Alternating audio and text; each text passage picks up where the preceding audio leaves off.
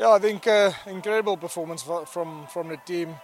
Um, I think a big hearts, a lot of fight, a lot of courage, um, and especially losing those senior players like a uh, Devil and a, and a Branco du Preez yesterday already, and then Justin Geduld um, early in the first half against Australia in the final. And I think um, guys like Darren Adonis and, and Shaun Williams, their first start in a World Series tournament, has done exceptionally well to to show that they're capable to play at this level. And I, and I think. Um, yeah, I think yesterday not not the performance what we wanted. I think conceded quite a few tries, uh, and we definitely proud ourselves in, in our defensive efforts. And, and um, luckily we had time this morning just to uh, have a look at our performance from yesterday. We tried to focus on one or two things that we wanted to do better um, in defence, and I think the guys definitely took it on board and, and implement what was asked of them um, early this morning in, in the semis and then also in the final.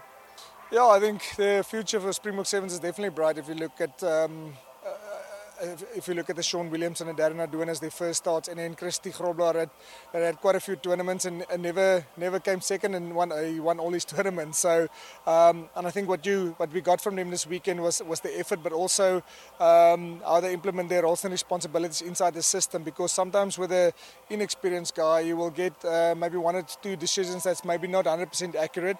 But I think for for most of the tournament, they were really accurate in their decision making and how they implemented their roles and responsibilities. So. So um, really excited about the future of those three guys. And then a guy like Sako Makata that um, didn't have a lot of game time in the past, came back from injury and he's, he's developing in, in, a really good sevens player for, for Springbok Sevens. Yeah, I think um, the things that we learn and the things that we'll take with us is, is just that, that pride in, in the jersey and um, not just being ambassadors for Springbok Sevens but South Africa as well. And then the standards that the guys set um, for themselves but also um, as a team the standards that they set for themselves. So um, I think we the people just see the, the results here on the field when, when it's a tournament day but there's a lot of hard work that, that happens behind the scenes in Stellenbosch. And even there the guys are setting high standards and pushing themselves really hard to be able to perform um, when they, they get the opportunity on the World Series. Uh, yeah, early in the game we, we lost a few guys, uh, key players for, for our team, and I think the guys just, just stuck to the guns and stuck to our game plan. You know, that first three minutes didn't go go the way we wanted it to go, but I think the guys really really worked hard for each other and, and stuck it out.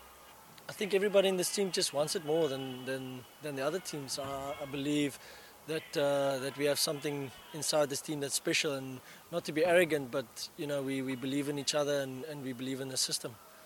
We always knew it was going to be a tough game so yeah just happy that, that everybody could uh, could fill in those spots especially Justin being injured so early in the game. So I think the guys did well to adapt and, and just pull it through